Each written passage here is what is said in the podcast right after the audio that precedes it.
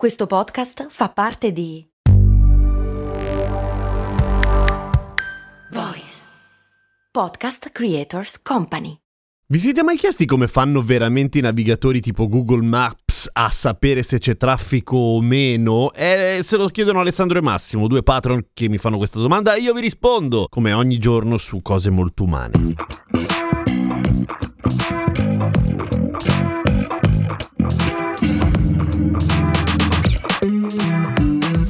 Ciao, sono Giampiero Kesten e questa è Cose Molto Umane. Come fanno i navigatori tipo Google Maps a monitorare in tempo reale il traffico? Fino a qualche tempo fa, quando ero giovane... No, vabbè, non è vero. Comunque, fino a qualche tempo fa i navigatori erano stupidi, cioè, nel senso, erano molto utili, nel senso che era sicuramente meglio dei metodi che si usavano prima, tipo il tutto città città, ovvero la cartina della tua città divisa in pagine, o ancora peggio la cartina da aprire nell'abitacolo e coprire completamente il parabrezza e andarsi a schiantare da qualche parte. Il navigatore tipo TomTom era completamente inconsapevole di quello che gli stava intorno, ma almeno sapeva la strada per arrivare da A a B, non importava quanto fosse lontana B, sempre che la mappa fosse precaricata in memoria, se no t'attaccavi al pesce. Se volevi sapere il traffico, almeno viaggiando in Italia, dovevi sintonizzarti sul canale Rai Isoradio 103.3 che vive e lotta insieme a noi ancora oggi e che fondamentalmente è l'unica frequenza Isoradio in Italia, cioè che trasmette sempre sulla stessa frequenza ovunque ti muovi a parte alcune eccezioni tipo la città di Roma. Rai Isoradio prende i dati sul traffico dal CIS, ovvero dal Centro di Coordinamento Informazioni sulla Sicurezza Stradale e Autostrade per l'Italia, dove ci sono delle centrali operative che naturalmente vengono a conoscenza di tutto quello che accade, però stiamo parlando parlando di autostrade naturalmente, grazie alla rete di telecamere di sorveglianza e personale che va in giro a vedere che cosa cazzo succede sulle autostrade. Quindi è molto utile ed era l'unico modo per sapere se saresti rimasto inchiodato di lì a poco per 27 ore in una coda chilometrica per andare al mare. Ora però c'è Google Maps e con Google Maps un sacco di altri servizi che fanno la stessa cosa, che ti disegnano la stradina rossa quando c'è traffico e calcolano automaticamente il surplus di tempo che sarà necessario per arrivare a destinazione destinazione. Come cavolo fanno? È magia? Sì e no, cioè no, ovviamente non è magia, è un, semplicemente un'idea molto intelligente e anche tutto sommato semplice se ci fai caso, cioè avviene tutto grazie al fatto che i nostri smartphone sono smart e per cui sanno perfettamente dove sono ma lo possono anche comunicare, per esempio al server di Google, ma non solo. Il server di Google può anche fare una cosa ancora più furba, che in realtà è stato il primo metodo utilizzato per una geolocalizzazione abbastanza a spanne ma comunque non male, cioè calcolare la differenza differenza di connessione fra una torre cellulare e l'altra di due o più cellulari che erano vicini, cioè se io mi sto muovendo e ci metto tot tempo a passare dalla torre A alla torre B e tu che passi dalla torre A un pochino dopo di me e poi arrivi un sacco dopo di me alla torre B e Google lo sa, capisce che c'è qualcosa che non va forse. Mettendo insieme i dati del GPS, quindi la posizione esatta, la quantità di cellulari in quel momento accesi in quell'area che stanno dicendo siamo tutti qua e il fatto che tutti cui i cellulari sono fermi, Google intuisce che c'è traffico e quindi ti dice ehi, fai pure con calma, ascolta il tuo podcast preferito tipo boh, cose molto umane per dirne uno, perché tanto stasera mi sa che fai un po' tardino. È un'idea della Madonna, anche perché in Italia non c'erano altri metodi a parte quello che citavo prima. Nelle autostrade americane siamo abituati a vedere nei film che ci sono gli elicotteri del traffico che girano intorno alla tangenziale di Los Angeles e dicono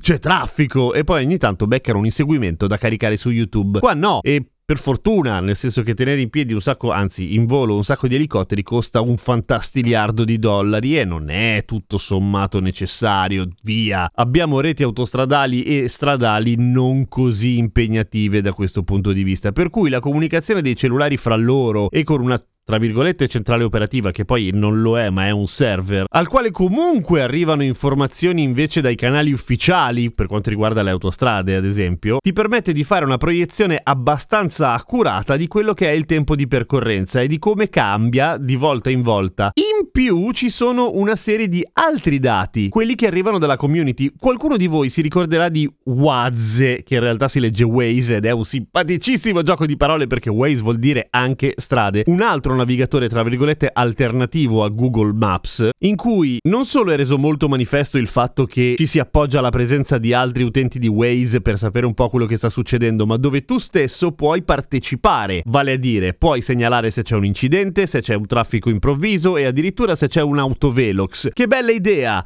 Google l'ha copiato? No, se l'è comprata nel 2013, si è comprata Waze. Oggi potete scaricare Waze come se fosse un'applicazione indipendente, ma fondamentalmente Google ciuccia via i dati anche da quel canale lì, per cui è appunto molto accurato. Un'altra cosa che può fare Google e che fanno i navigatori in genere è quello che facevano prima quando erano non stupidi ma non intelligentissimi, cioè quello di fare proiezioni, cioè si sa che la percorrenza da A a B durante la settimana a quest'ora più o meno è questa, per cui riesci ad esempio a usare il servizio su Google Maps anche adesso provate se volete, di provare a proiettare quella che è la vostra percorrenza domani. Se dovete andare da casa a un posto nuovo che di solito non frequentate, non avete idea di quanto ci si mette, provate che ne so, la notte tardi e vi dà una percorrenza e voi dite non mi serve a nulla perché ci andrò durante l'ora di punta, giusto? Puoi cambiare l'orario e dire dimmi quanto ci metterò a quest'ora qua. E lui più o meno te lo dice, ovviamente non può prevedere il futuro, se esplode un autotreno e speriamo di no, ovviamente i tempi di percorrenza saranno diversi. Ma a questo proposito, se c'è a un certo punto un ingorgo in un orario totalmente imprevisto, in un luogo che in genere è scorrevole, eccetera, l'algoritmo fa due calcoli e ti dice, meh, forse è successo qualcosa e ti viene fuori il simbolino dell'incidente. A volte non è un incidente, nel senso non sempre è un incidente in senso stretto, a volte è semplicemente un traffico improvviso perché, che ne so, un camion ha perso un pallet di elefanti, cosa che ovviamente notoriamente causa un ritardo. Ma in sostanza, per rispondere alla domanda originale, quello che fanno i navigatori oggi è di essere tutti interconnessi e connessi con un server server, per cui trarre delle conclusioni tutto sommato non è poi così difficile. A domani con cose molto umane, viaggia piano, viaggia sereno, viaggia tranquillo e soprattutto schiaccia segui sul podcast Cose molto umane, adesso che sei su Spotify, che stiamo crescendo, eh, ce l'abbiamo fatta. Vediamo quanti siamo oggi. Al 2 luglio, quindi l'altro ieri, gli iscritti follower erano 113.929. Ne mancano 71 per far cifra tonda. Dai, raga,